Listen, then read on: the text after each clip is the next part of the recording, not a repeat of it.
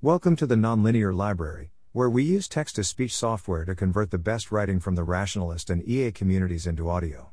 This is Knowing, published by Logan Strohl on February 13, 2022, on Less Wrong.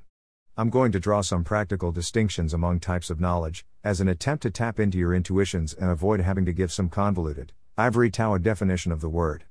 I request that you try not to get distracted by where I've drawn my distinctions, the precise placement of the borders is not the point of the exercise. The point of the exercise is to shine your attention on the richness, depth, and complexity of your capacity to know, that the word know means more than one thing. Let's begin with a little formative assessment. Do you know what comes out of your kitchen faucet? Do you know what glaciers are made of? Do you know what those big white fluffy things in the sky are? If so, then you are familiar with water. When someone talks about it, you're not completely lost. Do you know at what temperature water boils? Do you know the atomic composition of an ordinary water molecule?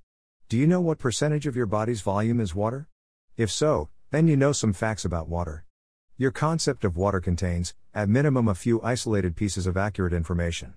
Do you know the way water sounds when it pours into a cup? Do you know how water feels when it runs over your skin? Do you know the look of a stream's surface as it glitters in the sun? If so, then you are able to identify water when you encounter it in real life. You have direct, experiential data. You are able to predict how various encounters with water will impact your senses, and you probably recognize water when those sensations occur, at least sometimes. Do you know what happens if you leave a beer bottle in the freezer overnight? Do you know how a water mill grinds grain into flour? Do you know why it rains? If so, then you probably have at least one model of water. Whether or not that model is explicit, it includes enough structure that you can predict the behavior of water in various situations, even if those situations are outside of your own direct experience. Your model might be rudimentary, in which case the above questions probably produced hesitation or sort of, and you'd maybe only be able to produce a short paragraph in response to each. Or your model might be rich and deep, in which case your yes was confident, and you could in principle write multiple essays on the subject. Do you know how to swim? Do you know what to expect when applying watercolor paints to a wet canvas? Do you know how to make seawater safe to drink? If so, then you have some practical mastery of water. It's not just that you recognize water, or that you know some things about it, or that you can predict its behavior, your models of water are integrated with your models of yourself and other parts of the world, accurately and deeply enough that when you personally interact with water in real life, things tend to go more or less as you intend, at least in certain kinds of situations. Breaking the format of the pop quiz now, to ask a more difficult question. Can you name other things you know as intimately and thoroughly as water? Is there some swath of the territory with which you have extensive familiarity, lots of factual knowledge, rich predictive and explanatory models, and also practical mastery in a wide variety of situations? In other words, where do you think you might have deep mastery? One such domain that's likely common, many people have this portfolio of knowledge when it comes to driving cars.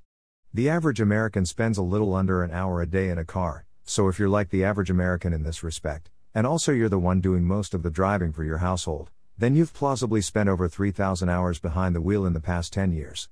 And if so, I expect you've deeply mastered driving. If you've deeply mastered driving, then you have extensive familiarity with all sorts of driving related tasks and phenomena. You recognize left turn only lanes, brake pedals, stop signs, curves in the road, the hazard lights button on your dashboard, erratic driving, potholes, high beams, deer, and so on. You probably have tons of factual knowledge related to driving, as well, even if it's been many years since you've taken a written test. If an inquisitive 14 year old were sitting in the passenger seat, you could produce all sorts of relevant bits of data, such as what speeds they should expect to drive on what kinds of roads, or what fluids they'll need to put into their car at what frequencies, or how many wheels most cars have, or what papers they'll need if they get pulled over or have a minor accident.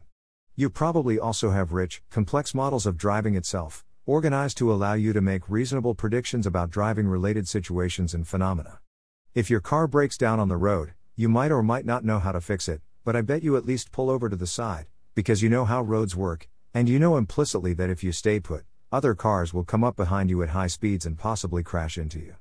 If I offered you a large amount of money to fill a hundred pages on how driving works, you could almost certainly do it, especially if I provided helpful prompts like differences between driving in cities versus driving in rural areas or things that other drivers frequently get wrong. And all of these different kinds of knowledge, facts, familiarity, implicit and practical models, they're all seamlessly integrated with an experienced driver's knowledge of themselves, and with their knowledge of adjacent domains like travel, geography, weather, car maintenance, the side effects of medication, etc. An experienced driver doesn't, usually, access their knowledge about driving via explicit lookup. They can do that, on request, but most of the time they simply move through the world. They use their turn signal reflexively in the middle of deep conversation with their passengers. When someone suddenly swerves into their lane, they decelerate without deciding to decelerate. They stop for gas on road trips. They notice when something about their car just feels off. And they acquired most of this knowledge in the process of developing the skills and habits required to safely operate the vehicle. This is what I mean by knowing, in the sentence knowing the territory takes patient and direct observation. By knowing, I mean something like deep mastery. If you want extensive familiarity, accurate factual knowledge, richly detailed predictive models, and thorough practical mastery of some part of the territory, that is, if you want deep mastery, then you will have to engage in patient and direct observation. There is a principal distinction to be made between models and theories. I'm not making it here. If you're doing just fine and enjoying this essay so far, skip this footnote. Otherwise, I have some bonus words that might possibly help. It was around this point when some of my beta readers noticed their frustration with how slowly we were going. They found themselves falling out of the spacious, expansive mode I had hoped they would be in. I think this is fine to do, as long as you think falling out of that mode is a good idea. But I note that there is another thing you could do, if you're frustrated or bored, which is to look at your own mind, notice the reactions that are happening, ask yourself what they're happening in response to, and thereby ease back into wondering. Many of us have words for the kinds of distinctions I'm trying to draw here, such as S1 versus S2, or tacit versus explicit knowledge, or declarative versus procedural knowledge. And the thing about those distinctions is that they are a, useful, and b, curiosity stoppers. They tell us don't worry, you already know this so you can get back to building a tower of interconnected concepts. Which is a good thing, most of the time, but it is a bad thing some of the time, and I expect that many of my readers do not know how to tell the difference. I often do not know how to tell the difference.